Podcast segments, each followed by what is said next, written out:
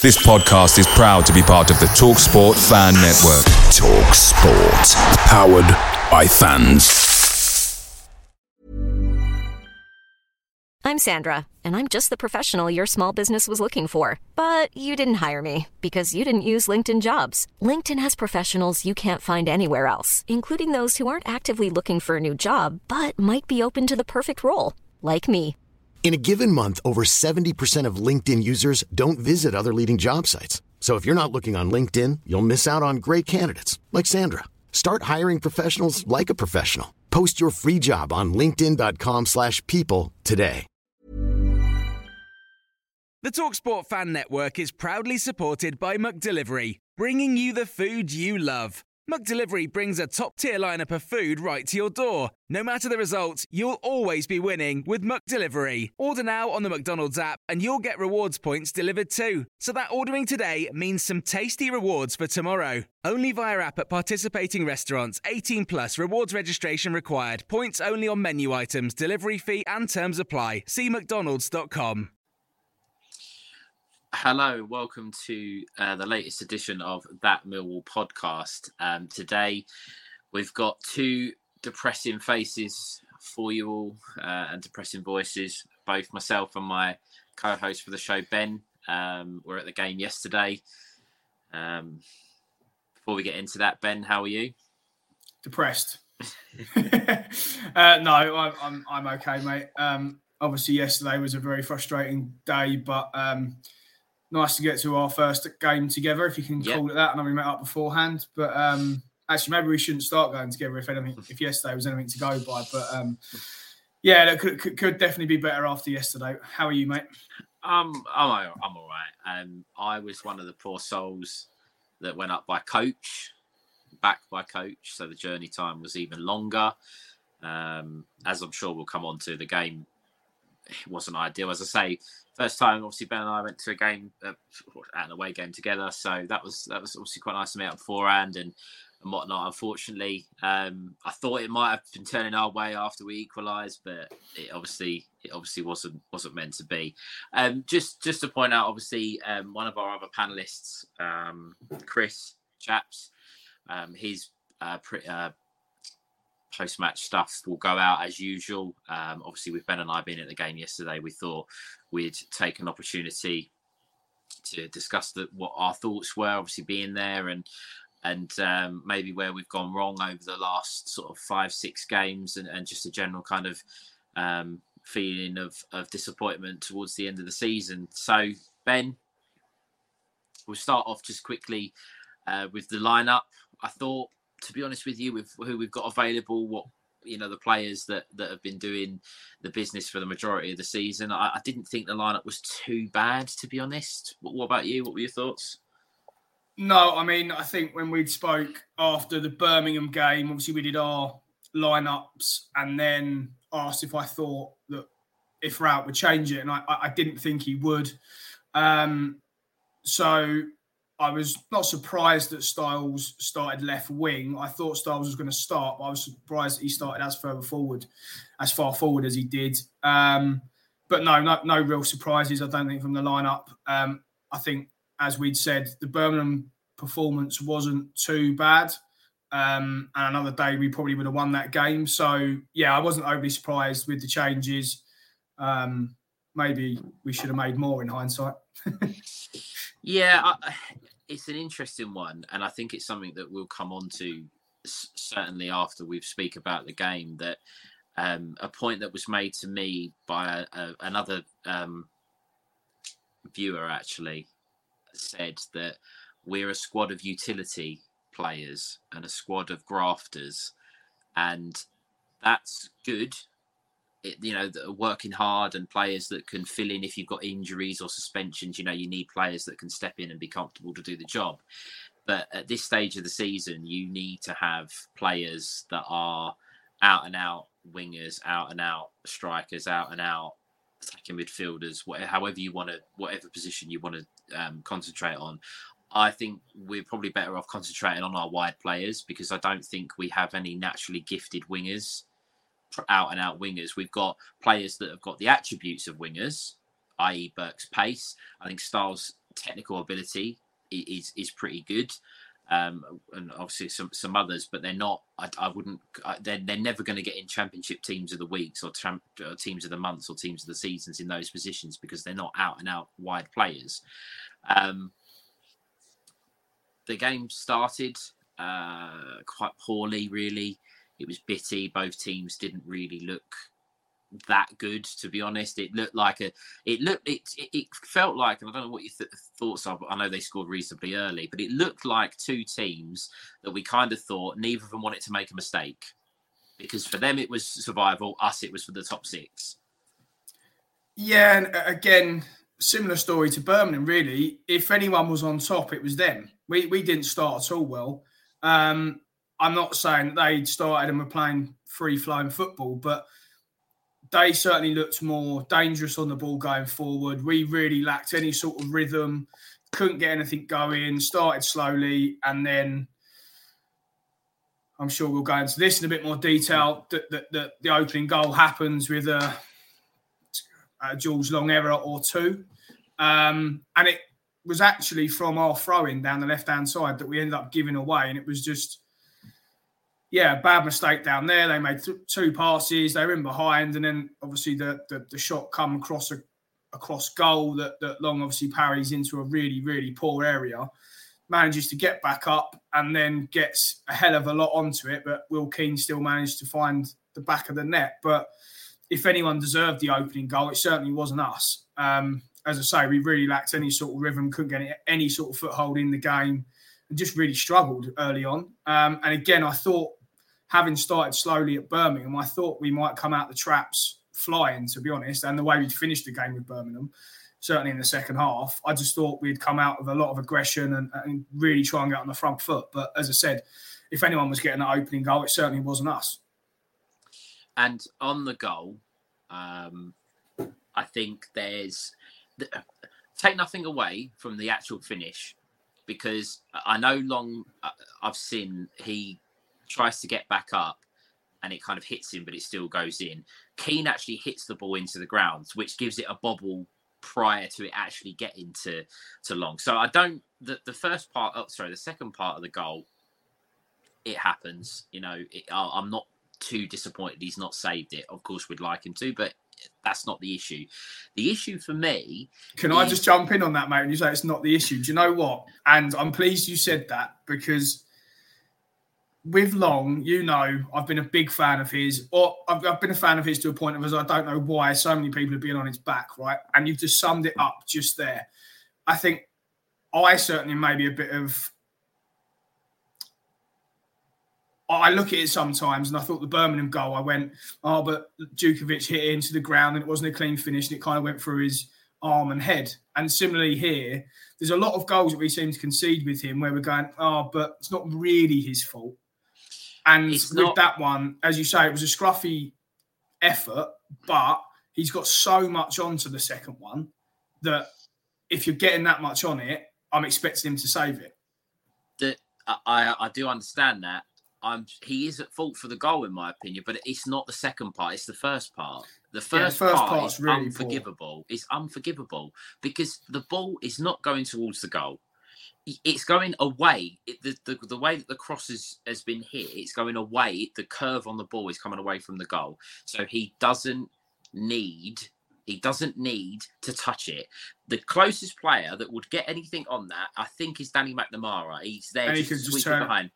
And how many times do we see McNamara? And he, sometimes he does it, and I don't agree with it, but I I understand it. Is he's in his own box. He knocks it out for a corner. Just get rid of the danger. Fine. That's what defenders should do. Sometimes he could probably take a touch, but he, he knocks it out. That's what would have happened. There is no Wigan player in a position to hurt us whatsoever as that ball comes across. So why Long feels the need? So the second part, yeah, okay, maybe you should save it. But if he doesn't touch the first part, yeah, he won't need to make that save. Yeah, Nothing no, I agree on that. So he's he is fully it is fully his responsibility that they've scored, not because he doesn't make the save, but because he gives a striker who, okay, they're not, he's not, you know, he's not up, he's not got 20 goals, but for a team that's bottom of the league, I know he scored twice. Well, I think he's got 14, I think he's got 14 now, hasn't he? I, I, think I think it's twelve in the league and a couple in the um couple of assists, and he's got a couple in a cup competition. But they're bottom of the league, and you've given a striker that knows where the ball is an opportunity to an open goal. Yeah. So it's not. It's it's completely and utterly for me Long's fault.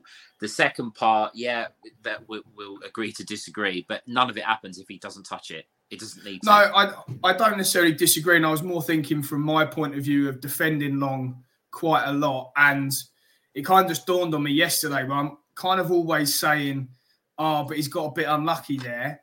And there's only so many times now I feel like I can say it. And again, he's got such a big chunk on that second one. I think any keeper at any level would be disappointed to get that much of the ball and not save it. It wasn't like, I know Will Keane was what, 10, 12 yards out, but he wasn't four yards out and smashed it in it, it's travelled still quite a, a, way. And as I say, Long's got back to the middle of the goal. Going back to the first point of him parrying it out, he's parried it out into a shocking area, as we said. But do we think that again was just where we are at the minute? The lack of composure, the lack of maybe communication or confidence of Danny Mack to say to or give Long a shout, or Long being a bit hazy and just wanting to do something in that situation do we think that it was just ultimately, as I say, maybe a bit of lack of composure from everyone at that point? Because if he, let's be honest, if he leaves it and the Will Keane's at the back post and just knocks it in, then we'd all be going, "What the fuck's he done that for?" So, is it just a bit of bad judgment in that time, in and a bad error and bad judgment at that time of the game, or well, any part of the game, but just bad judgment?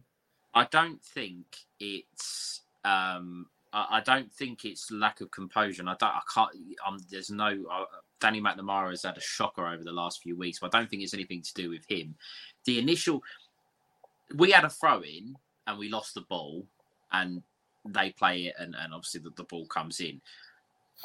Long is looking out. He he knows where Will Keane is. The way the cross comes in, he cannot be at the back post. He cannot be at the back post. The way the cross comes in, it's away from goal. So there's no, there is no way that's going in. It's impossible for that ball to be going in. And uh, look, I have never been a goalkeeper. I never will be a goalkeeper. I just, it's just not, it's just not a bit of me. But they work on their angles. They work on. They're so specific on their training drills to cover their angles. Or you see them line up the wall so specifically that they know what they want covered. They know the trajectory of the ball. George Long must know when that ball's coming in. That ball is not going to cause him any danger. It is not. Yeah. It's just not going to happen. And perhaps, perhaps he had maybe wants to uh, set himself and compose himself and, and, and get himself into the game. I, I we'd said we'd um, messaged privately and and some comments that have been raised to me that that Long needed to make a big save in a game to, to take some of the heat off of his back. And maybe he's thinking if I can be a proactive goalkeeper and and and and and, and show a little bit of a, a, little I've got something about me. But there's a time and a place, and that wasn't the yeah. time and it wasn't the place.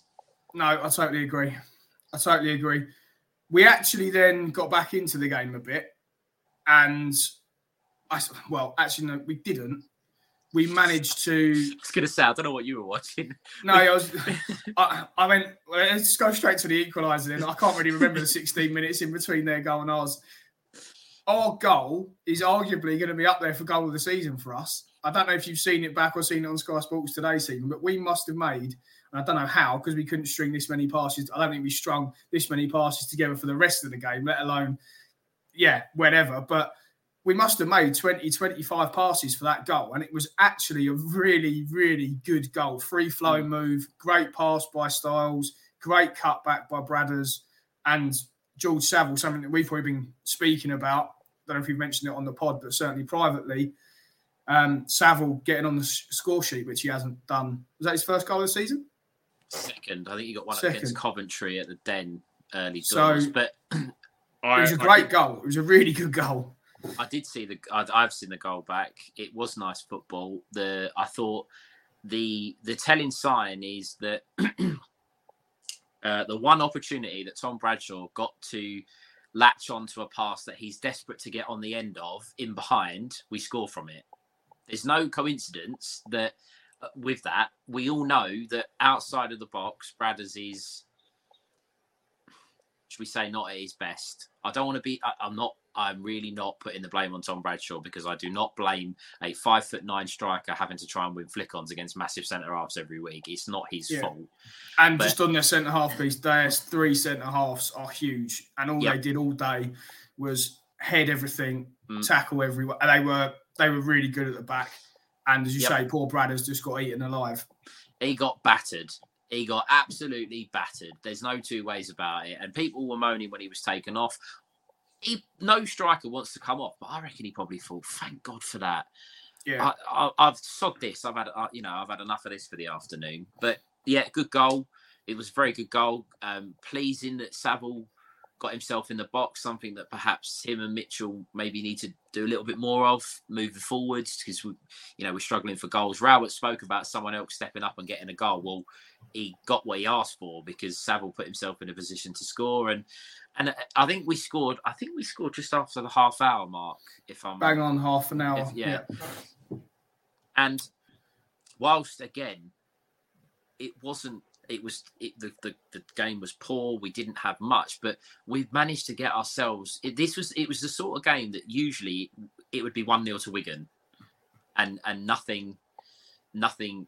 You know it, that that's what's happened in other games. Team go one 0 up, and we we huff and puff, and we get nowhere. But we managed to get back in the game, and you kind of think, right, we've got a foothold. Get into half time and and go again and, and see see what we can what we can do and and and Well, I think but- I was just saying at that point, Stephen, you might be saying it now, but at that point, I really thought that's going to kickstart us here. mm, That's going yeah, to be it now because we were so poor for the first 29 minutes until we scored. But as I say, I, I just thought, like, that's going to kick us into life now.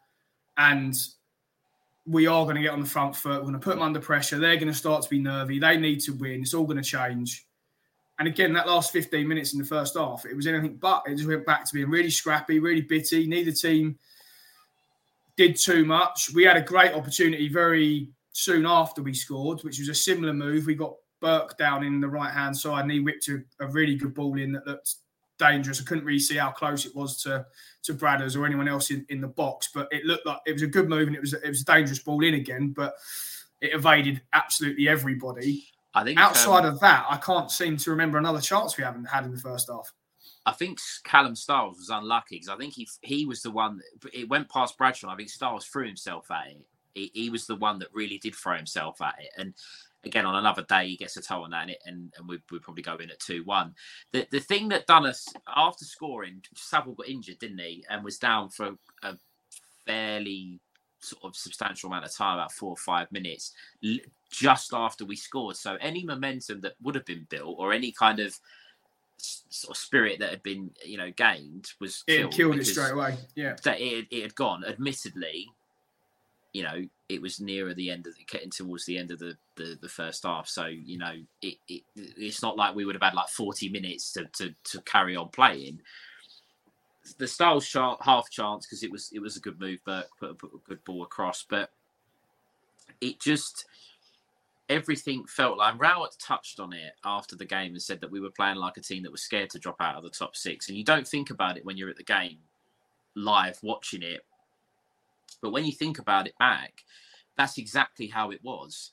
The players were scared. They were they they didn't want to, to make a mistake in fear of it being a hammer blow. But by playing like that, they did make the mistakes and it was the hammer blow. So it, Yeah. it, it, it's it was very frustrating. I mean, I mean, at half time, you know, we we'd said that you know it probably can't get any worse, and well, It um, definitely did. yeah, It definitely did. I mean, yeah, the, the second half, if we thought the first was poor in terms of quality from us, the second half was was even worse. the I second don't think we half, should- the second half was the worst half of football I have seen a Millwall from a Millwall side in the last, uh, probably under Gary Rowett. Ap- The only one that was probably worse, I think, did we get didn't we get beat the last game of the season by someone by about six a few seasons ago? Some was it Coventry or someone like that? Someone, someone on the last day of the season. I don't think it was last year. It might have been the year before. um, put put a load past us, and that was obviously very poor. But it was awful. It was. It's the worst. It was. It. There's there's there's things that we'll come on to which I, I do want to discuss, but they none of the none of the players have any credit from that second half. None of them. Yeah.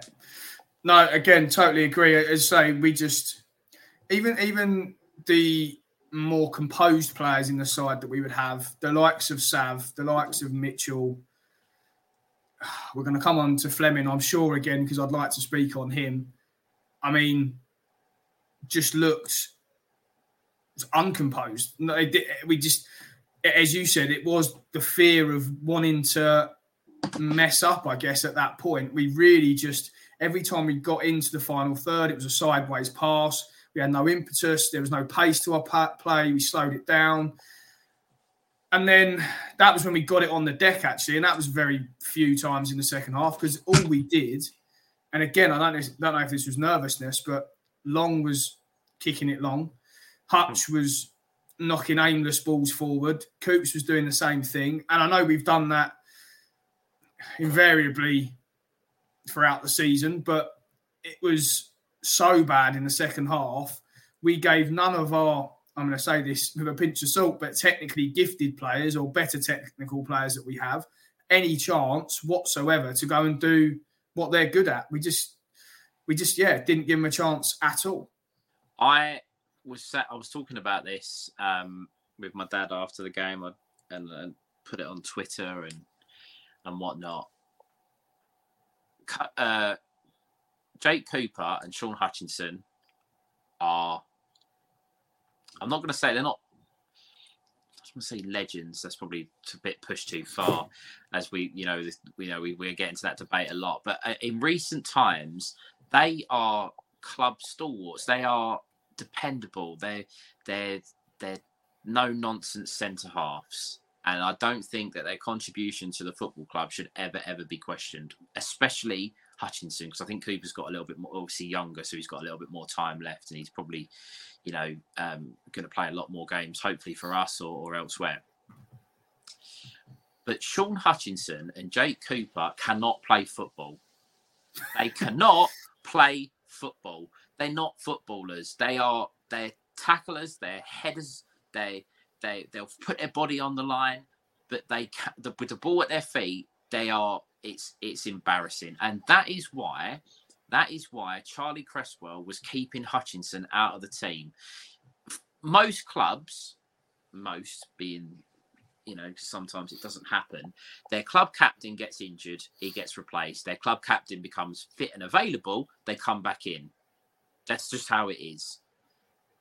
But Rowett wasn't, wasn't, doing that. It, Hutchinson no. wasn't getting in. He, he, Cresswell yes, okay, he turned his season around and was playing very, very well. And he could tackle and he could head and he was no nonsense. But he could also play football. And he could also carry the ball out from the back and be confident that he can play a pass.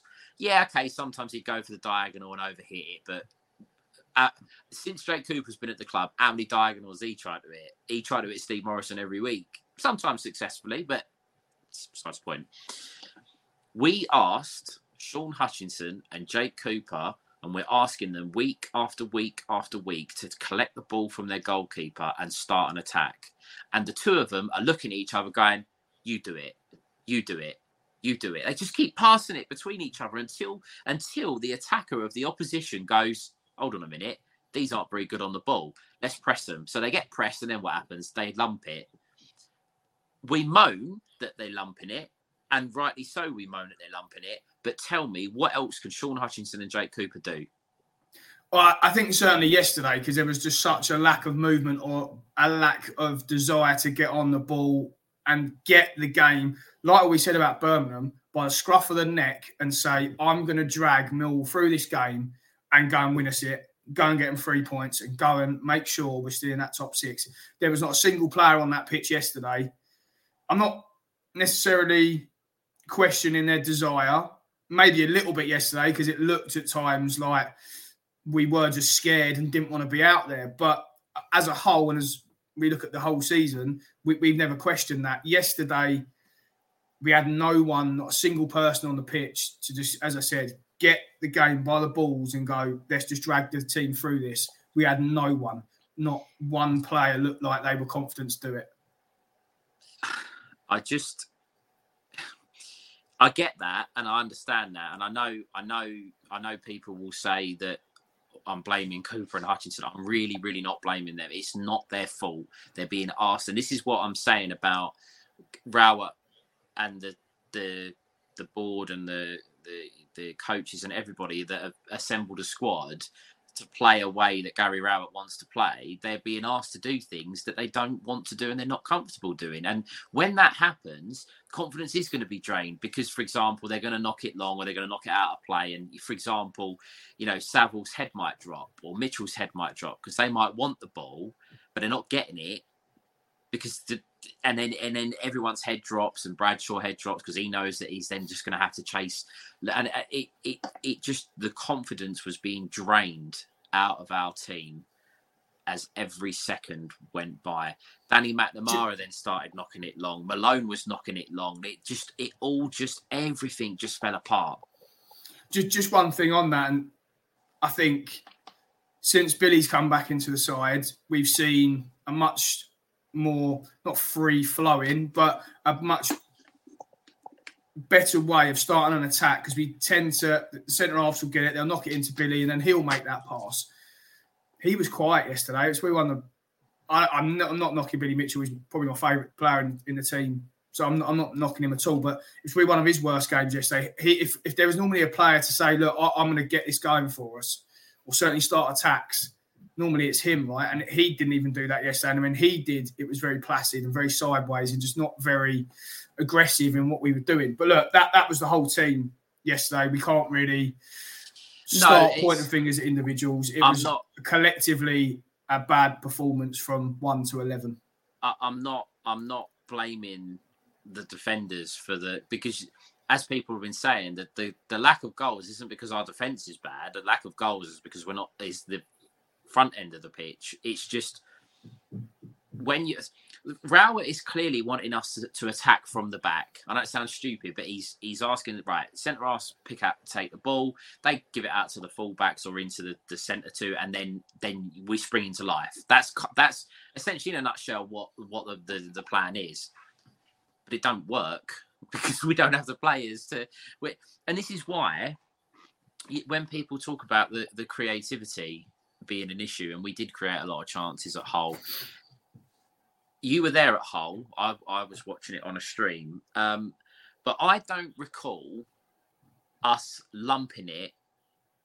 No, we played some nice all. football against Hull. We played really nice football against Hull. It was one again one of the games that I'd see where I thought we're back to what we kind of were last year and even when Rowett first took over because it was a real distinct way of playing when Rowett first took over.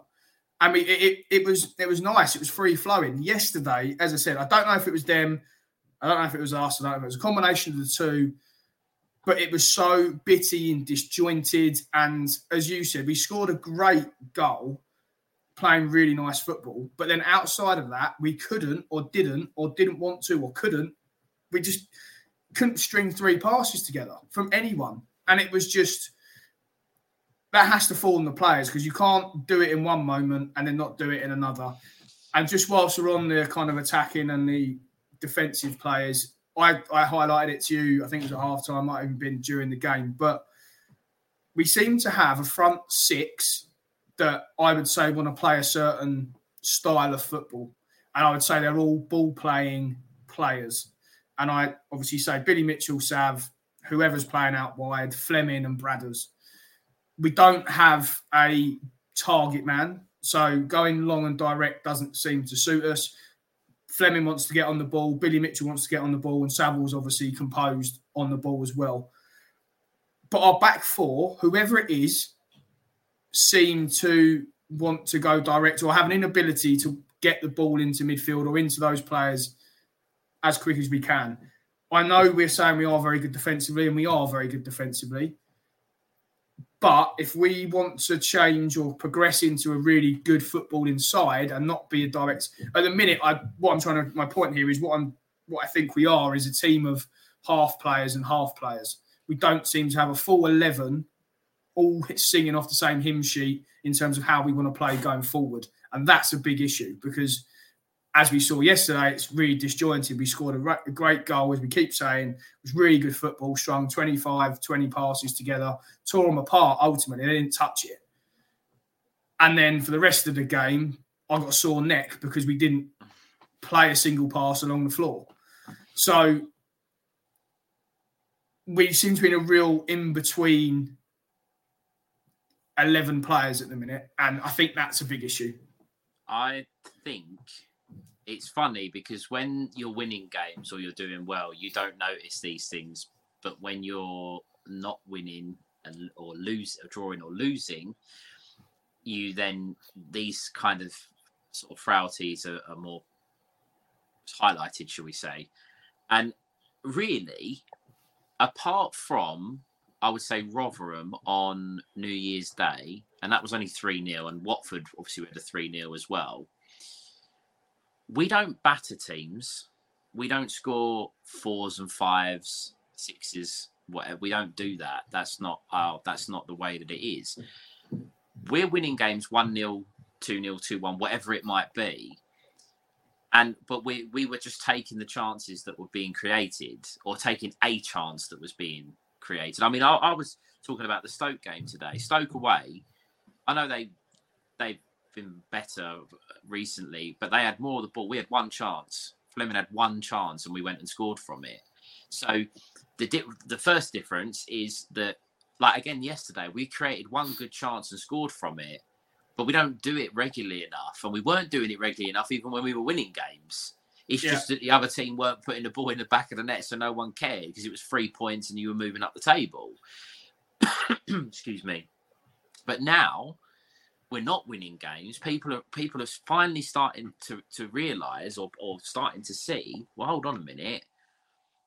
If we don't score our one chance or two chances in, in a game, are, are, what what are we doing? What like what are we? What, what's the what is the plan B? And you're right. The the attacking players, the the I won't go six. I'll go with the four because Billy Mitchell and Saville, I, I, think, are more defensive. But I understand that they're more ball playing than what our defenders are. So I, I get your point. But yesterday, Callum Styles, Oliver Burke, uh, Zian Flemming, Tom Bradshaw. Realistically, all four of them, Burke will get up and try and win headers, as will Flemming and Bradshaw. But the one time that Burke looked it's not playing to their strengths, right? No. The one time Burke looked good, he was fed down the line, ball in the box. Styles, one time he looked good, ball into feet, turn, put it through, we score. Ball into feet, Bradshaw gets an assist.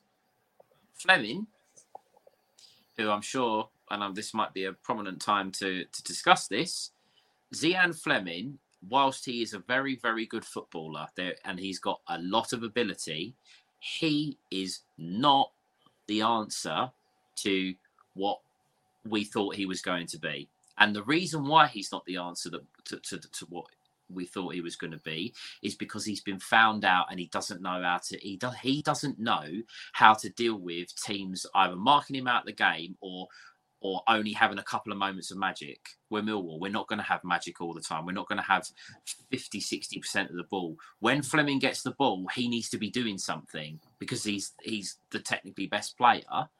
It's not happening. No. It's not happening. No. Totally agree. Before we go on to Flemming, let's wrap up the game itself then and we'll kind of move to? on to do, the rest of the to?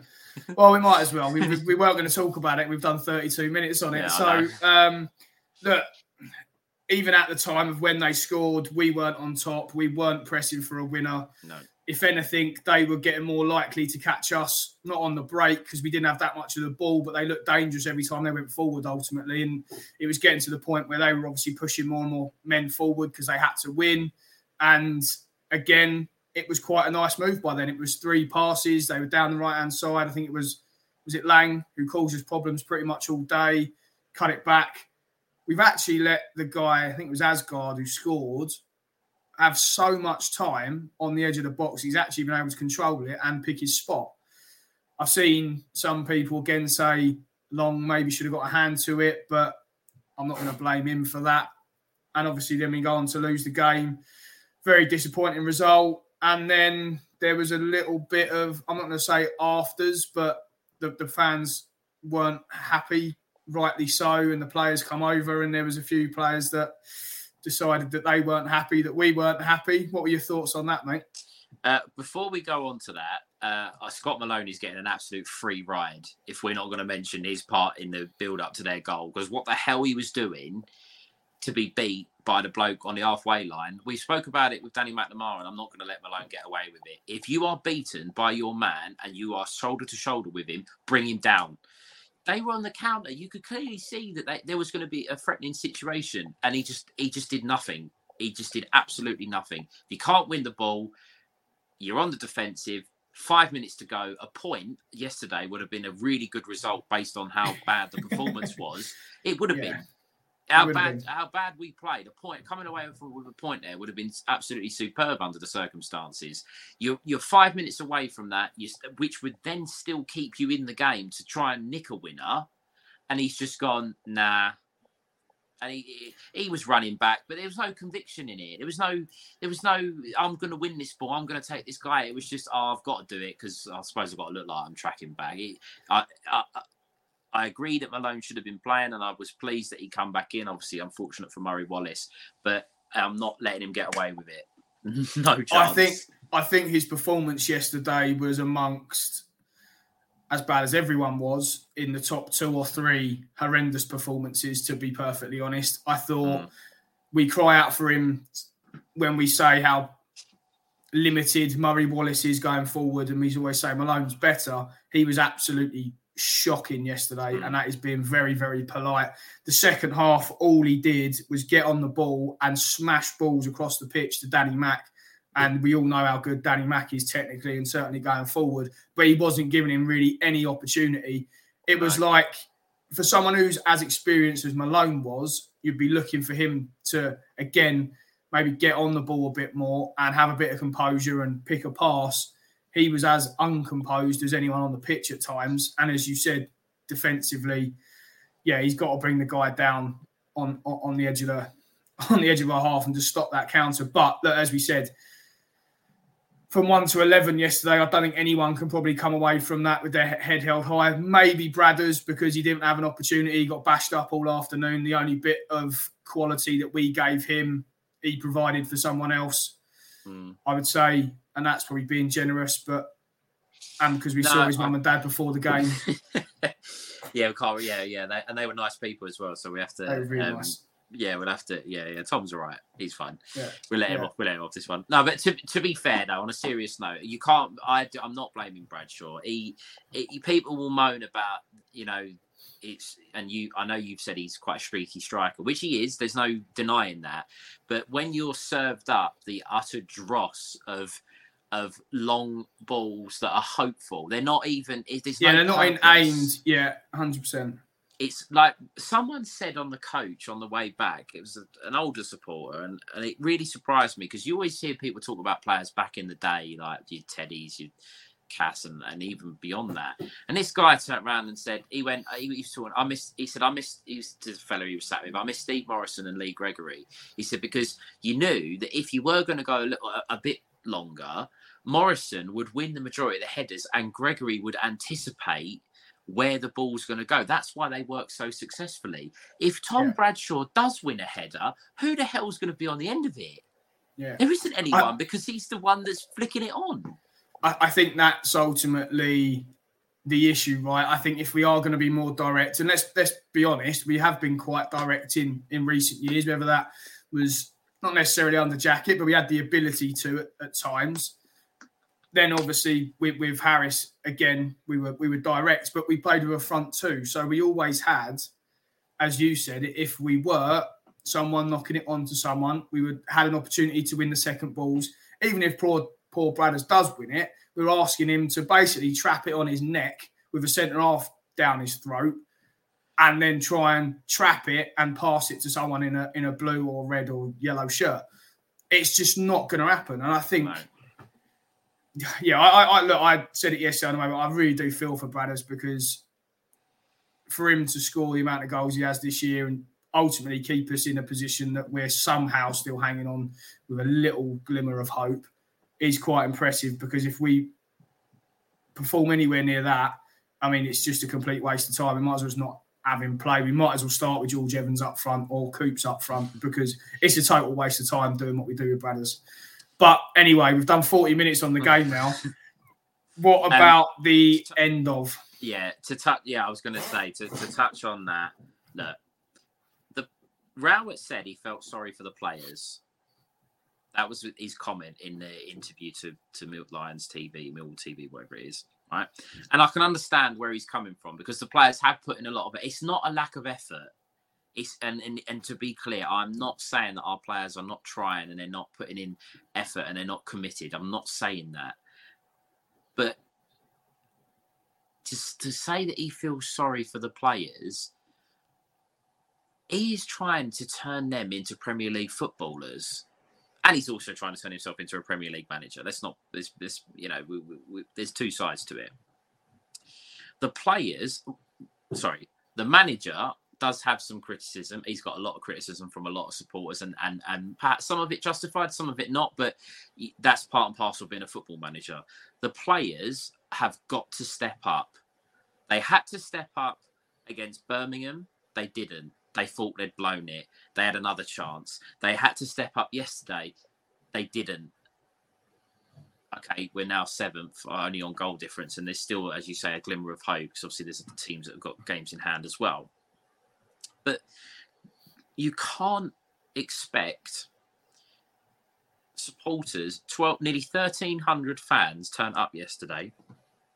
I know people and uh, you know some people had shorter distances and some people had longer distances and some people went by car and coach and train and whatever whatever the thing mode was. To serve up that type of performance and not be able to take criticism is an absolute joke. You cannot expect paying fans and paying um, you know loyal fans because look uh, there's people there yesterday i know personally that have been to every single game this year, home and away, whether it be on Boxing Day, New Year's Day, Wednesday, treks to Swansea. They've been everywhere with them. And to serve them up that in the biggest game of the season with your biggest opportunity, if you can't take criticism, you are at the wrong football club. That is that's the underlying thing. I left reasonably. I, I mean, I didn't. I I saw the full time whistle. I didn't leave. I didn't leave the ground before that. But as soon as the whistle went, I think everyone was just sort of well near where we were stood, started to go, and I, I left. I I'll be honest with you, I didn't see what happened with Danny Mack. I didn't see what happened with any of the players, so I'm not going to comment on that. But if those things did happen and and words were exchanged, sorry, but if you cannot accept criticism after the worst performance in the at the biggest moment of the season, you're at the wrong football club. This, this well, you're at the, yeah, I mean everything you've said there's there's spot on, mate. So just on the Danny Mack thing, he words were exchanged to a level of he came over to the fans, was clapping, and obviously got told where to go by the majority of fans, and he was kind of saying, "Come on, you should be clapping us." And I don't think I said it yesterday in, in, in our group chat. I don't think he's best placed to be doing that at the minute, whether he's Mill through and through or not. Our most important run of games this season he's arguably been our worst player on a consistent basis. Um, and generally, as you said, for any of them to come back and and let, us have it right. Let's take it back a little bit before that. During the game, we obviously stood sat together. There was booze pretty much hmm. all throughout the second half. We we it, it was. I was surprised it was as calm as it was in the first half, in terms of how we voiced our opinions, but it turned pretty quick in the second half, and there was booze a lot of the time. Certainly when we kept going long, certainly when we weren't putting any sort of passages of play together, and we were really struggling. There was there was booze at that point, so it was always on a knife edge for them to then go and nick a winner. Obviously, it turned worse. But as you said, for any player to turn around to us, whether you're at the game or not, for our most important game of the season and to serve. If we'd have got beat yesterday, and again, I said it in the group and I said it on Twitter, for us to get beat at any point, I can handle. To the way we performed yesterday in our biggest game and biggest opportunity, and another life that we've had after all the lives we've had over the last two or three weeks was just unacceptable for me. We looked, if, someone had come into that game and didn't know where the two sides were, without question, if you'd have asked 100 people, every single one of them would have pointed at us and said they're the team at bottom of the league on 40 points, hmm. 37 or whatever it was at the time that Wigan were. So, yeah, I'm. No, I'm not Danny Mack's best mate at the minute. I think he's been bad, as I said, in our most important passage of the season. And I don't really agree with him saying anything back to the fans yesterday because it was just that bad a performance as a collective. We were all right to have a bit of a moan at them. That being said, there's a number of players that I just want to call out now, and I've, I've said it on the last few Before- weeks. And I spoke. Before you do that, though, I saw there was something about Flemming who'd gone over as well. So that- that- Yeah, so that was that was obviously late in the second half. I can't remember if they'd already scored at that point. It was certainly not the last ten minutes, and he was just going like that. He was trying to get the crowd going because obviously we were obviously quite flat. There was he I, I didn't see anything after the game of him saying anything back to the crowd, Mm. but what he did do was try and get us going in the second half. Um, that's all I saw from him. Fine. I, I, I saw that there was some talk about Flemming with the supporters. Again, it, it may have been that, but again, Yeah, what what what do they expect to try and get the fans going when they're playing at, at that level of performance? I mean, we again going back to the game, we had two chances just in the start of the second half. I think Flemming had a shot that was tipped over, and then Malone had a shot that the keeper made a save very early on. About 55, 50, 55 minutes. We didn't have another shot on goal for about 30 minutes. yeah. It wasn't even on goal. It was, I think it was Billy Mitchell who shot it Oh, over yeah. the That crossbar. was, that was really late on as well. I think that But- was in 90 plus. So you're looking at uh, a, nearly an entire half of football. What what makes them think by saying to the fans, "Come on, league, you know, get behind us"? What makes them think that that's going to work? It's just, it's just look. We have got some good players. We've got some average players. We've had a good season. No, let me let me start that again. We've had a good two thirds of a season. This third is unraveling everything, and this third is showing just why, perhaps, and I'm not going to start another debate because we'll be here for hours, but it's starting perhaps why other clubs, other other other supporters have said that Rowett will take you to a point, and that's it. Hiring for your small business? If you're not looking for professionals on LinkedIn, you're looking in the wrong place. That's like looking for your car keys in a fish tank. LinkedIn helps you hire professionals you can't find anywhere else, even those who aren't actively searching for a new job but might be open to the perfect role. In a given month, over 70% of LinkedIn users don't even visit other leading job sites. So start looking in the right place. With LinkedIn, you can hire professionals like a professional. Post your free job on linkedin.com/people slash people today. Picture the scene. All of your mates around, you've got your McNugget share boxes ready to go. Partner this with your team playing champagne football. Perfect. Order McDelivery now on the McDonald's app. There's nothing quite like a McDelivery. At participating restaurants, 18 plus serving times, delivery fee, and terms apply. See McDonald's.com. why this bunch of players will take you to a point, and that's it. Because as I said at the start of the piece, we've got grafters, we've got utility players, and we've got a safety first manager. And you put all of that together, and you're going to get one real hard working side that are going to are really going to give you everything. And you can't ask for much more than that in terms of effort and commitment, but that doesn't win you enough games of football. It just doesn't. Yeah, again, totally agree. Um, I was going to say just generally now about our main men in this period of, of games that we've needed to win. Um, just another mention on Flemming. I'll be touched upon upon him in that game. Again, I saw people yesterday saying that it's no good the way we play. It doesn't help Flemming, yada, yada, yada. And I really respect that point of view because if it goes over his head, he can't get on the ball, right? But I've also seen him in games, Hull being a prime example. We had a lot of ball, we had a lot of good passing plays, Birmingham again. I mean, these are only recent games. There's obviously a lot more than, than this that we could probably call upon. But Birmingham again, we were pretty much camped in their half, second half, and we had the ball in and around their box. Yesterday, where we just needed someone, as I said, to grab the game by the balls and just drag us through it. We've almost lauded him this season, and, and probably rightly so, because he has single handedly won us quite a few games, right? But if he wants to progress into a Premier League footballer, and again, I think I spoke about this in the in the, in the Birmingham preview or um, review that we did, he needs to do more. Yesterday, I, I, mean, I didn't even, apart from him being in the goal and telling us to, to, to, come on and liven up as the fans, I couldn't tell you a single thing that he did. But you said he had that shot in the second half. I'd forgotten all about it.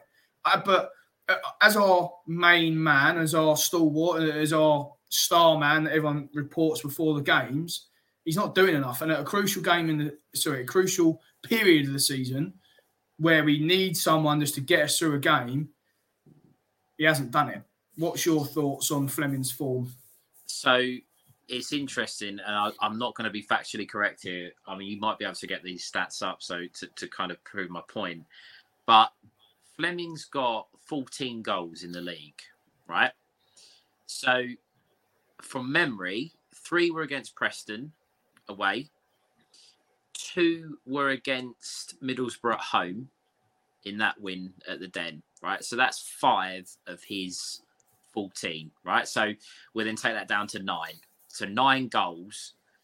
We've played 44 games. I know he's he was injured for a couple at the start. So Flemming's probably played about what 38 games, 39 games. So take out the two take out the two games where he scored five so we drop it down to 36 he's got nine goals in about 36 35 36 games right that's one every four yeah yeah that's not and and the assist now i i have a slight bit of sympathy with him with the assist because he's created a lot of chances. It's not his fault if the bloke on the other end of the chance don't put the ball in the back of the net. I can I can accept that to a certain extent, right? But I, I love Flemming. I think he's a really good player. And I, I, again, I don't want it to come across that the blame's all on him. But if you really delve into the stats and look at the numbers that he's producing, you say we, it works out nine in about 35, 36. He's scored from knowledge from from Norwich onwards, which I don't know how many fixtures that is.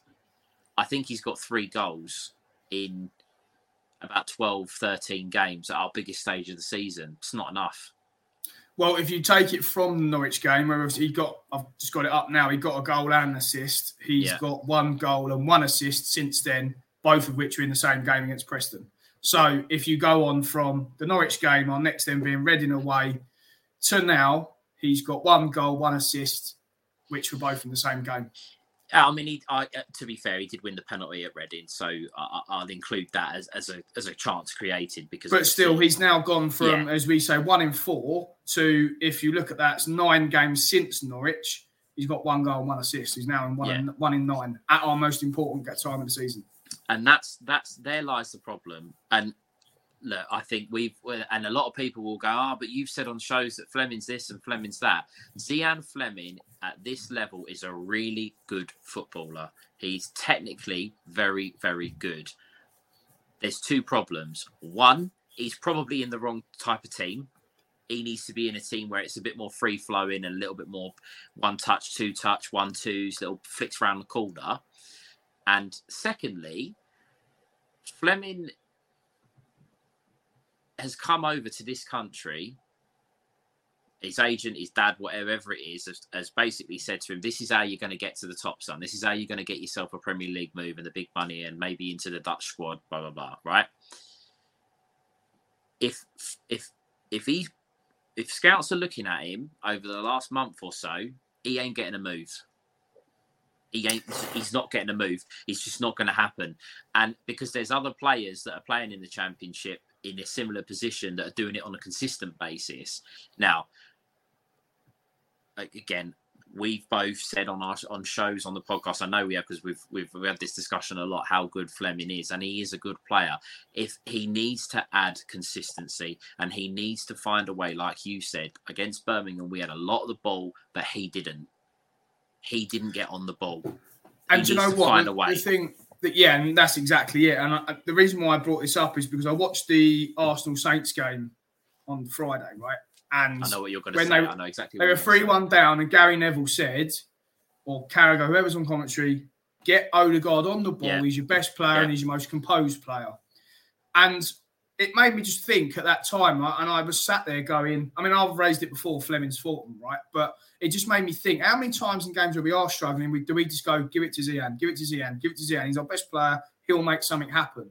And I don't know, again, is that we can't get him the ball, or is it his consistency not allowing allowing him to get on the ball? Is it the opposition now working him out and man marking him a bit? What is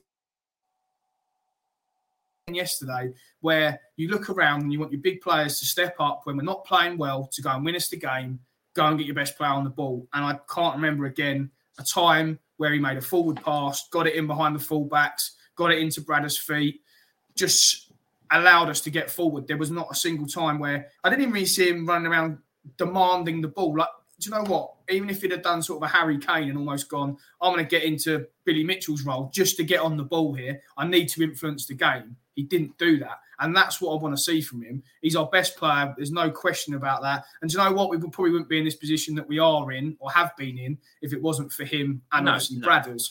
So I don't want this to come across like I'm saying he's useless, blah, blah, blah, because that's not what I'm saying. All I'm wanting him to do is, or have wanted him to do over these last few weeks, is just go and make something happen for us. As I've said, you are our best player. You're our most technically gifted player go and win us a game, go and do something for us, just get a bit of life into the team. And I haven't seen that from him in our most important run of games. No, and and this is the thing, and this is where again I'm not blaming Zian Flemming for us being out of form because no, and I'm not either. I'm it's not. not. That's not what I, I think most people would understand that, but we we were so reliant on Jed Wallace for year after year after year. The difference between Jed and Flemming was that Jed Wallace would run himself into the ground and look busy and look like he was trying to do so. It didn't always work. I mean, did you see any? Did you watch the West Brom Sunderland game? Did you watch any bits? Bits. Wallace weren't really involved in the goal and he didn't have an awful lot, but he was he was running around, he was trying to win tackles, he was trying to win the ball back, and and they're the sort of things that the support the Mill supporters he would do that with us. He would he yeah. would try. It's not that Flemming's not trying, but Flemming's not going to be that sort of player that's going to do. He's not going to do what that kind of role. Flemming wants the the time on the ball to pick a pass, to to pick the top corner, bottom corner, and this, that, and the other. And as I say, I think we were getting the best out of Flemming and Bradshaw over a, period of time, and it was almost as if the eh, the players were kind of like, "Oh, Z will get us out of trouble, Bradders will get us out of trouble," and more often than not, they did. They did, and then all of a sudden, it doesn't work for a game, and it doesn't work for a second game, and it's like, "Oh, hold on a minute." What, what, what, what are going to do? And Rowett, Rowett's alluded to it. Rowett's alluded to it massively the, the other players have got to or had to stand up and be counted for. The other players had to take the burden off of Bradshaw and Flemming's back and say, "I'm going to be a match winner. I'm going to be a goal scorer." And to be fair, George Saville did score a goal. It was another player out of the two, but one's not enough. And and as I say, just a final piece on Flemming, and and this is uh, having seen him for a whole season and now minus two games um, my my overall kind of review on him is that he is a very good footballer at this level. He probably does have the attributes to go on and play in the Premier League at some point.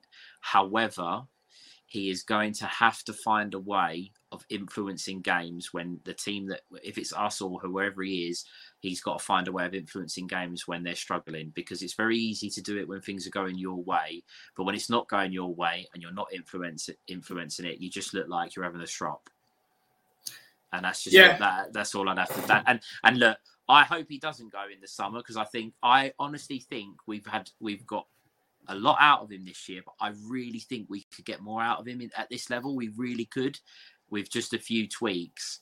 But I don't think that's going to come soon enough. I think Flemming will leave before we play a different style of football. Yeah, again, agree, agree with that, mate. Um,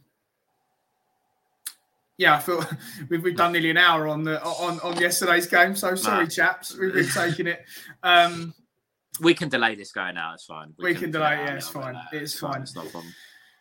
So, where's it all gone wrong, mate? The last six games, because I said in my preview of yesterday's game that if we didn't win, I just felt mentally the club would would just be in the wrong place. I mean that from the players, the fans, everyone. I certainly feel well. The fans now are, are done, right? They, I know today's given us a slight glimmer of hope again, and if we beat Blackburn on the final day, it might change things. But as it stands, it's out of our hands, right? Blackburn and West Brom got a game in hand on us. If they win those, they go into the playoffs above us. And I know they've got difficult games, but as it stands, we're not in it. Where's it gone wrong? Um, January. I think January is. Oh, it's that bloody thing, isn't it?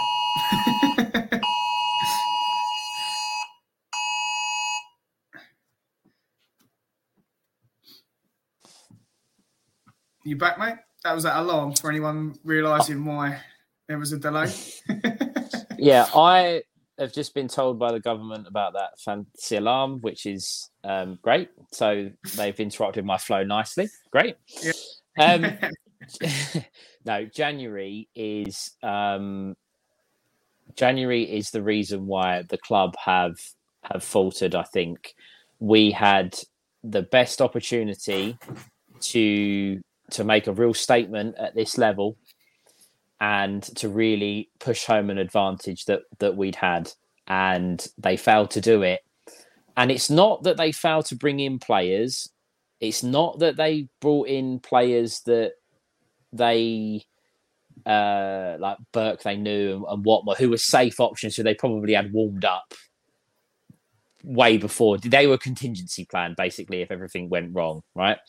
The one thing that they did that is unforgivable is that they let Gary Rowett go into the remainder of the season with one recognised striker. Afobe, Afobe was had to go. He was not the answer. I'm not saying he was at all. He was the. It was right for him to go. But why would you let a Laffy go? I know there was nothing to suggest that he was going to be a decent goal scorer, but you had to have someone just to give Bradshaw a break, knowing that that uh, what's his face uh, Bennett was was going to be hit and miss, and obviously you know when he does take a knock, he's out for a while. To leave Rowett with just one striker, and that happened at the start of because Afobe and a Laffy deals were tied up before the January transfer window even opened. They, we already knew they were going. So from the from the end of December, they've gone right. Tom, you're on your own, son. Good luck and that's that's that is that's that's the worst decision that the club's made.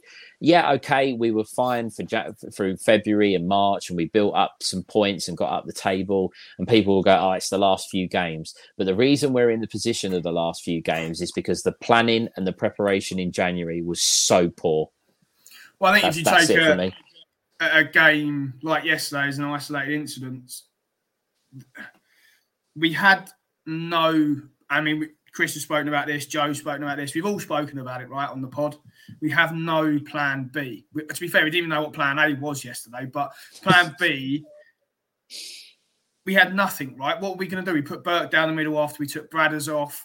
And if we think he's going to be our second striker, which ultimately he has been when Bradders has gone off, he's either come on for Bradders or if he's been on the pitch at times, been moved down the middle what are we what were we thinking because he's never been prolific never will be prolific never going to get you an important goal he's actually been better than most in recent weeks so i don't give him too much of a hard time but for us to look at him and be like he's going to be our second striker as you say is just mad and whilst we were on that point of recruitment and january even if we'd have brought in the chat from his Nisbet, right? I mean, it seems there's rumours again that he's he's might be coming in the summer. What he he's another Tom Bradshaw style player, right? From what I understand, he's a a fox in the box, number nine. He's not your big bruising target man that we all seem to see or think that we need if we're going to play quite direct. So it'd been interesting to see if he had come in. Would we have just swapped them two in and out, in and out? When Brad has been off a bit Yeah. for me to come in, what would we have?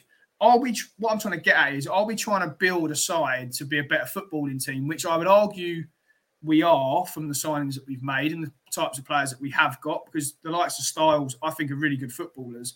And just while I'm on him, I, I, I feel like he's going to end up going to another club in the championship, and we'll go, "What a player he is! How did we not sign him?" Do we mm. have a option to buy him? His his loan deal? I think. I think so. Do I think they do, but it's have to snap him up. but the thing with that is, but he signed a deal with Barnsley, didn't he, to make sure that they got a fee because he would have. It, it, it was all a bit of a funny transfer. It come out that he'd signed the deal, but he was going out on loan to, to a championship club, which basically meant that they they they wanted to make sure they got a fee, and I think he he agreed to that. Mill agreed to it. I saw a figure of about one and a half million touted that Mill would have to pay for him. I don't know if that's. I don't Well, know that's if our that's summary true. budget going. Hmm. I don't know. I- Again, that's an alleged figure. I don't know how true that is, but it wouldn't. He it wouldn't surprise me because Barnsley can do that because he's just he signed a new deal. Like, well, Barnsley are now looking like they're near enough going to be promoted, right? well, they're in the top six. They're in the Are top they- six in in League One. So they- they- I think but they they still have a. they're they? no, I don't think so. I think Ipswich. I think Ipswich, Sheffield Wednesday, and Plymouth are running away a little bit with it now. They might have a Oh, sniff. yeah, they're, they're they're five points behind. Sorry, six points behind Ipswich with a game in hand. Sorry, no. So they've got- So yeah, they're they're in the, in the playoffs, right? They're gonna be in Yeah, the so they could they could stay up. Uh, Sorry, they could go up through the playoffs, and then they're going to think, well, hold on a minute. We, he's, it, it- people think he's quite good. We might we might keep it. I don't know. I don't know, but I would keep Styles if the figure's right. If it's one point five million, that questions need That's to be asked, and we need yeah we need to have a little bit of a think about it. But The I would thing on try that, to keep him. what I would say is he's a good player, right? It, it's going to be a budget thing. I, I, what if it was one and a half million? I would say for most championship clubs, that's going to be a really good signing. For us, I'd Mm. say that's almost going to be all of our budget gone, right? So that's going to be the issue. Is he worth blowing our whole budget on in the summer? Let me ask you a pro- different way. Let me ask you a different way, right? And I think I know what you're going to say to. I know exactly what you're going to say to this. An offer comes in for Zian Flemming.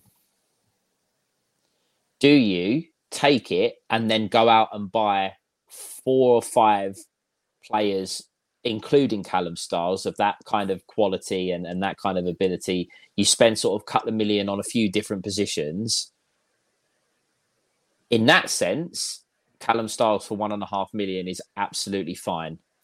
If we don't get an offer for Flemming and the transfer budget is three million, do you buy? Do you buy Callum Styles? Do you know what? That's a really tough question. I think the three million figures, it's that say it is three million. I think it's a genuine 50 50. I personally, I would say yes because I really like him. I know he's been injured, but already in the time he's come back, we've seen glimpses of what he can be for us, right?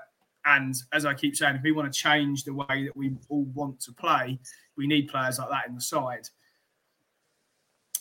On your first point, if we got off of Flemming, 100% no brainer, I would say. If we say we got 10 mil for him and then what the fee is one and a half mil, I, I would say absolutely no brainer. Just get him in the door. If it's three mil, we're blowing half our budget. Okay, let, I mean, me, let me ask you a question then. If it was, do you think we could get someone of his quality for any cheaper? That's I think that's a bigger question. Can we get anyone in for his quality? And again, I'm not lauding him like the Messiah, so any viewers don't think I am or listeners don't think I am, but I'm just we're, we're in a, we're in a very difficult market, right? I mean, always say this about Millwall. We tend to go after people's cast-offs or people players that aren't getting the side or coming back from a long long injury or whatever. We just don't seem to be. We don't have the ability to go and cherry pick the best players, even from League One sides, right? Because we don't seem to be able to to do that for whatever reason. We've got an option to buy here on a, on a Hungarian international who's a good player. Can we go and get a better player on a free transfer or a lower fee anywhere else? And I would argue no. I'm not deflecting the question, but I, but I have I another. where where is Callum Styles' best position? Yeah, well, again, that's an interesting one, right? Because I was, as I said, at the top of the co- at the top of the um, show, I was quite surprised that he'd started wide left, but I. We, if you're buying it for one and a half million, if you're buying it for one and a half million, you're saying, I personally think you're saying, and the club would be saying he's going to be starting because you're yeah. not going to spend one and a half million on someone at our level, at our club, and just sit him on the bench. It's not going to happen. So, no. where do they? Where would they play him? Well, I, I think would... a, I think we've got a bit of a luxury, right? Because we've got Mason Bennett's out contract, Burke's going to be going back, so there's definitely going to be a position, I would say, wide left, and Murray Wallace. We've all kind of agreed, I think, that his time's probably up now with the season that he's had, or he's not going to be at the club as a starting left back, would be my opinion. I would say if, he he could either play left back or left wing is what I'm what I'm saying. So I would say there's there's an option to play him in either position. If you're gonna if you're gonna right, if we're gonna sign Callum Styles, right? Callum Styles has to play, and if you're gonna buy him, you've got to he's got to have a regular spot. I would if they're gonna buy him, he's a left back. End of for me, end of discussion. Because if you're signing someone for one and a half See, million I'd, to play I'd out wide, he's a left winger because he's got more technical ability than most in the side. So that's an interesting one. But Esse. Look, Esse. I... If, if, if, all the talk about Esse, if, listen, I don't. I'm not. I'm not 100. percent I'm not 100 percent on on the fact that Rowett's talking about him being a starter. I think he's going to get more game time next year, and I think he should get more game time. But if he's going to start, I honestly, honestly think that we need to come away from these built left back, big, strong, physical. So you got to have a couple of centre halves who are quite big. Fine, I get that. If you if we sign Callum Styles, he has got to play at left back. He has and give him a position. Don't. I, I am I, honestly, and it really frustrates me, and I talk about it all the time. These utility player crap. I don't want utility players. Sign him and put, put him in a position and keep him there. Don't flick him between the two because unless something drastic happens, you've got like 10 injuries and you have to play someone out of position. That's fine. You know, I'm not going to, I wouldn't moan at that. But we need to start buying players and saying to them, this is your role. This is what we're bringing you in for. Go and do it. And I think with Styles, this is why I don't like. I, I like Callum Styles and I think he's very good on the ball, but he only gets to play in midfield when someone doesn't play. He only gets to play out wide when someone doesn't play. He needs to be given a home, if you will, of a position and stick to it. And I think left back is the one spot where we really have to make sure we improve next year. Where, really have to make um, sure we um, improve. Where did he play for Barnsley? Did he did he play further? He was a left. I think he was a left wing back. He played at left wing back. And and uh, look, uh, uh look, signing a decent left back isn't going to solve all of our problems, but I think that's one position we've we've got to look at. It's it's uh, and you've got one at the club, you've seen him, you know how good he is. I would, I would, I, I would sign him, and I would put him there. I, I just think we have to come away from, and this is why you know I saw some people spouting some really ridiculous names of, of players that we should be going in for because people just think that if you play football manager and you can sign them on there, then you can sign them on, you can sign them in real life. It doesn't work like that. If they don't want to move to London, for example, they're not going to move to London. It, it's it's quite straightforward. But yeah. there's some there are players out there. There there's got to be players out there that are are specific to uh, uh, to wide right, wide left, left back, uh, striker that don't have this. Oh well, I can play in other positions. And you know, look at Flemming. I know sometimes he gets pushed out to the left, but Gary Rowett starts with Zian Flemming in that attacking midfield position. It regardless of the opponent, regardless of anything, because that's his position. We need more of that. That's what we need, and that's why with Callum Styles, I like him, but I I, I really thought before he got injured at Cardiff, I really thought he was going to nail that left back spot. I didn't think Murray Wallace was going to get back in, and the only reason he did was because of an injury. And I think you say to him, Callum, we want you. We've got the option to buy it. You're our left back. That's your spot for the season.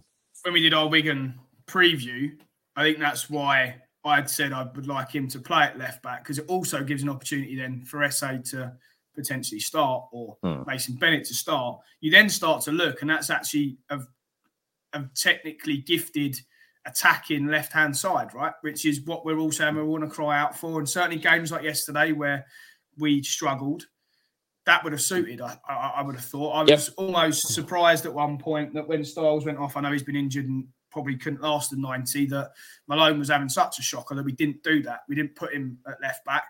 Mm. And as I said in my in my in our preview and my team selection, just say don't even bother about defending. Just get on the ball, get it off Coops, get it off Hutch. You're the main man. You can play these passes into midfield. Mm. You are technically better than most, or certainly all of us at the back. So go and get it. Um, but yeah, it's an interesting one, Styles. So I, I, I like him. Um, it's a shame he's been injured and out for so long. So I think we would have seen a really decent. I think yeah. There.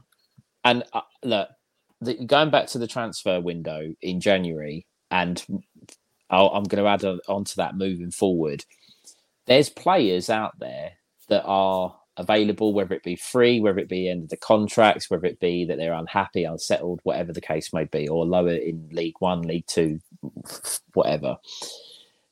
The problem we've got, and it's always the same, is that we never know what our budget is. We never know how much money we've got to spend. And I know not all clubs come out and tell people how much they're buying players for, but we are so hush hush on all of our transfer window and all of our, our business and dealing. Even Flemming, Flemming's figure has been reported to be about four different figures because no one actually really knows what what it is. Yeah. We don't know. It's a record transfer. That's all we know. That, that and that's as far as it goes. When you're going to buy a player and it goes out on record how much money we are going to be spending on Nisbet or we're going to be spending on Nisbet. I don't care what anyone says. No, and I know, I know, I got absolutely shot down for this at the time. If that figure was incorrect, Rowett or the media team or the recruitment team would have come out and gone, "No, we're not." It, it was, it, it wasn't. It, it was all, you know, quiet. And then all of a sudden, he was having a medical. So there must have been some truth in the figure that we were we were prepared to pay. I'm not saying that it's easy to go and find a replacement and everybody knows what money you've got, but automatically we should be going into this transfer window and we should be, we should have around two 2.2 million pounds to go out and buy players with. Carlton Morris cost two million pounds. He's firing Luton to the playoffs. So you can do it. You can do it, but you just you have to be brave. They tried yeah. to do it with Nisbet. I get that. I understand that. But that money, they cannot come out and say that, that money's not there they can't do it now. They have to go out and spend it. Yeah, and it's an interesting it's an interesting one with the budget, right? Because we probably I get the reasons why the club don't do it because they probably think we aren't as well off as other clubs. We don't spend as much as other clubs. So we probably try and drive a bargain, right, when we speak to other clubs, certainly about transfers. However, as you said, I think if the inevitable now happens and we don't make the top six, we are all going to be saying, or certainly it's all going to be it's going to be raised by everyone that our January wasn't good enough, and ultimately that's what's been a big part or a part in us not reaching the top six.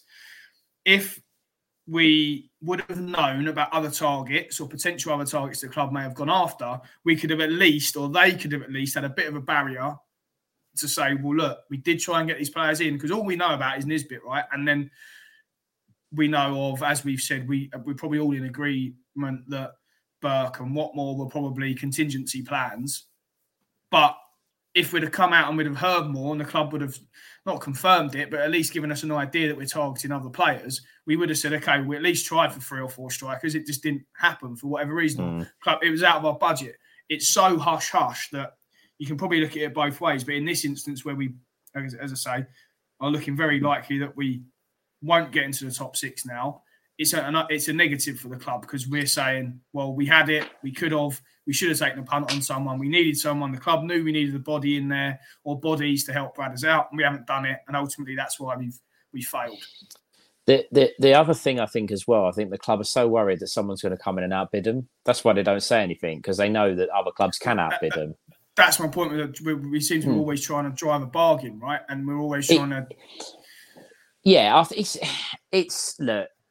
There's so many problems with the transfer dealings, but it's been the same for a while now. It's only it's only really been in the last couple of recent years where we signed Bradshaw for a record or Leonard for a record fee, then Bradshaw, no, sorry, Bradshaw, then Leonard, then you know um, Flemming. All these players have come in like we are spending more money, so they are they do realise that they do have to invest a little bit more, but ultimately any football club or any owner of a football club or the managers and this, that, and the other will always say that they could probably, unless you're Man City, right, you could always find a little bit more quality somewhere. There's always a player somewhere else you'd go, oh, I'd like him, or well, let's try and get him.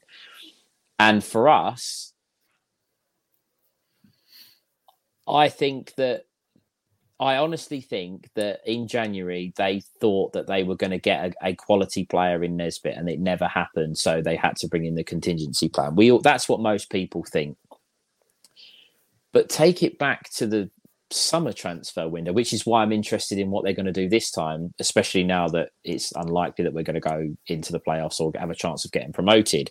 Rowett built a squad for five at the back, five two three or five three two, whatever, however you whatever the, it worked out as, and that's what that's how his squad was assembled.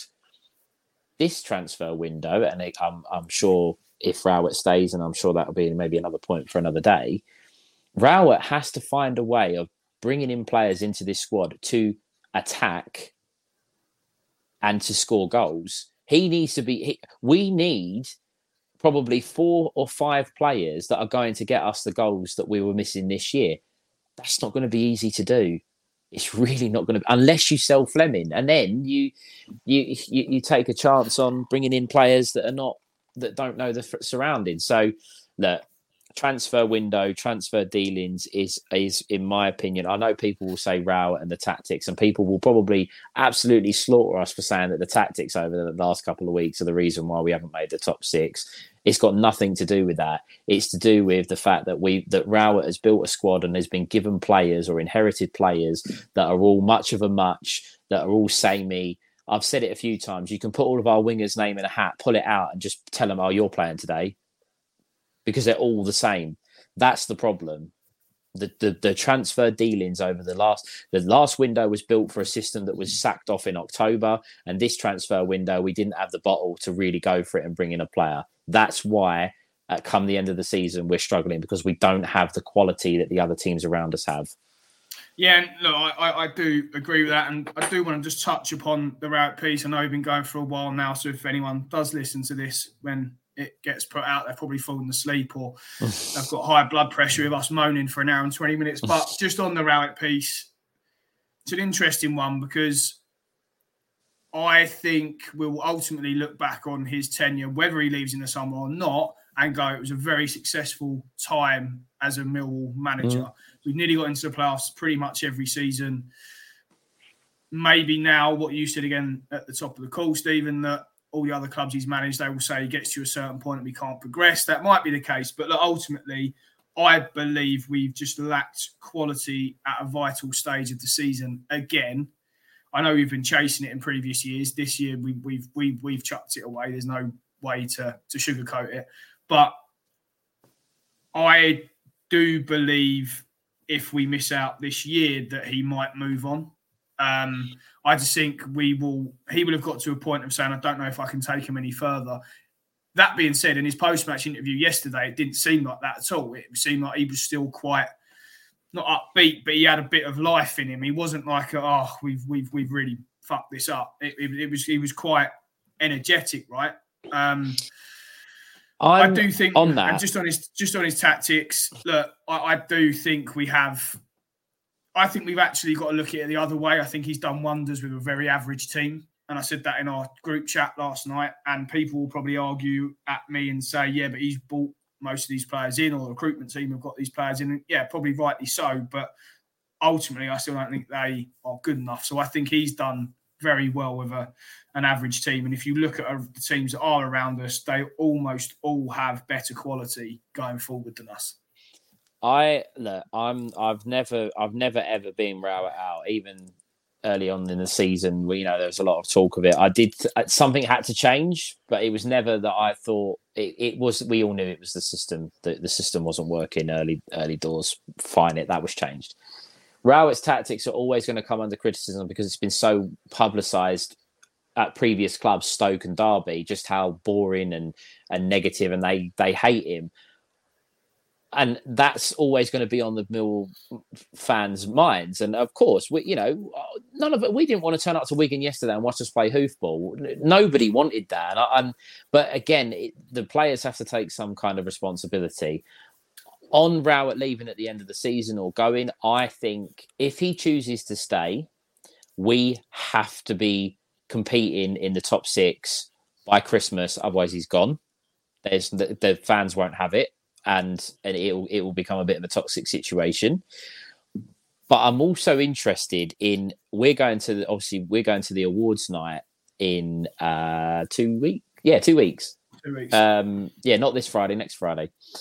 And obviously the season won't have finished by then. There'll be one game. There'll be the Blackburn game to go, and but by that time you'll kind. I think you'll kind of it, it alive it will be done i think. Uh, you know I, I, know we might want people not you you said you don't want any hope anymore before we come on the call.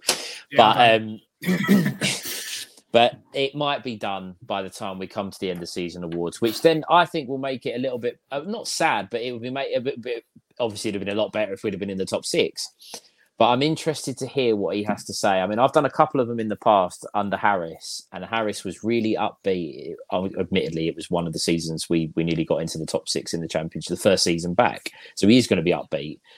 But they were. He was really positive. He spoke really well about the club, and and it was really you really felt like something was cooking. He, he had a he had a plan, and and you know the players bought into it.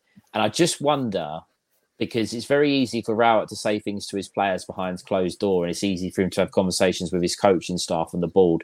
But there's fans there on the night, and the fans are going to be expecting him. To, they're going to expect him to say he's got to say something. He cannot just sugarcoat it or brush it under the carpet because what will happen not that anyone would cause trouble. I, am not suggesting that for one minute, but someone will go up to him and ask. They will ask him the question. You can't just walk away from it.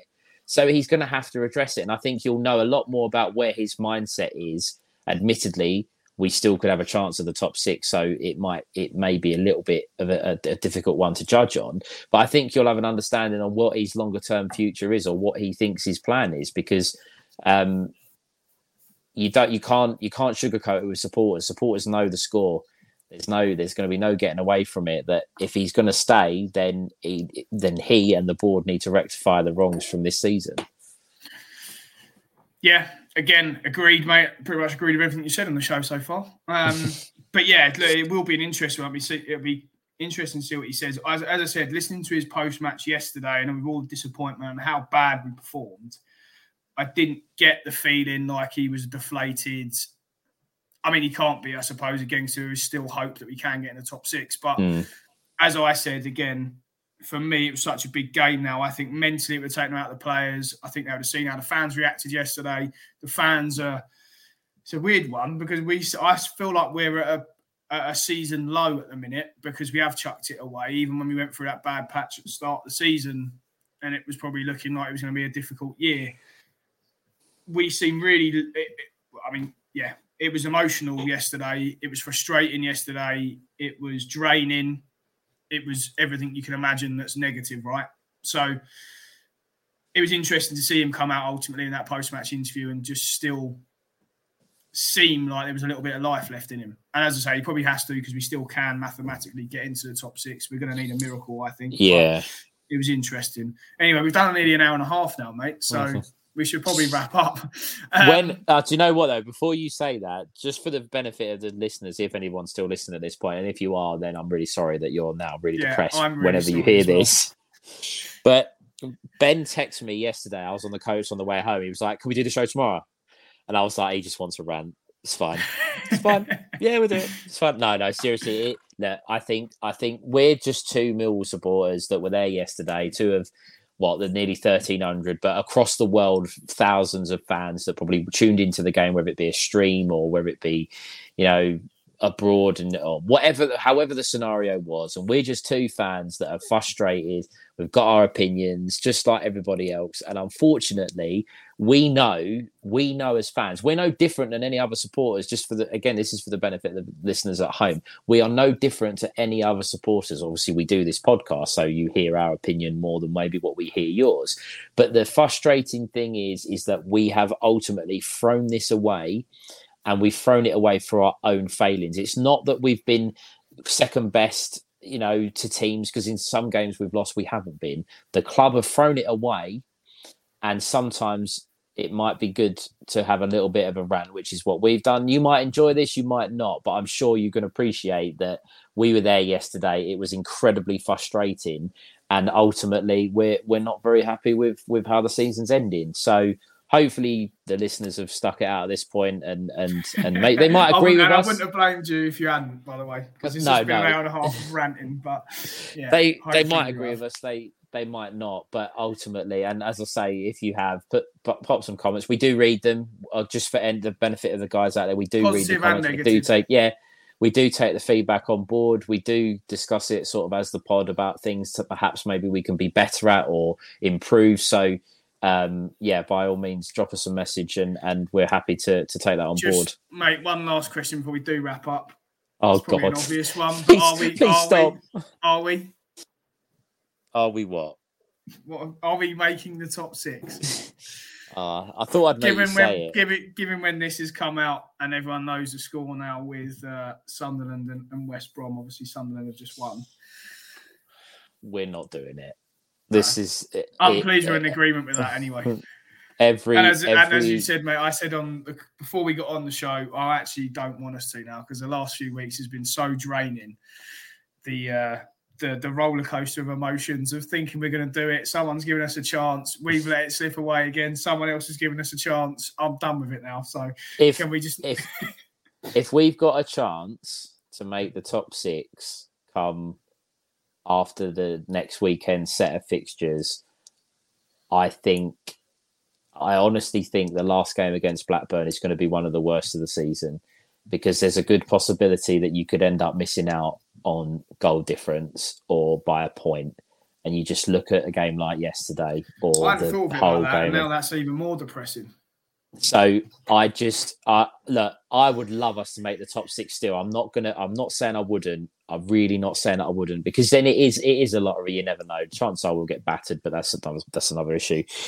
But I, if we was to miss out by the skin of our teeth, that would make this season so much worse, and it would make the planning and everything for next year so much worse because you're going to have to go from being maybe a point or a goal from the playoffs to starting again and going again. And I don't think I don't think some of our players are, are mentally prepared and capable of of producing that again. But hey ho, move on to Blackpool. I'm not going, unfortunately. Work has, has killed that for me. Ben, are you? Have you got a ticket? I have a ticket. I'm undecided at this moment, which is not good. No, I'm probably going to go. you are a braver man than me.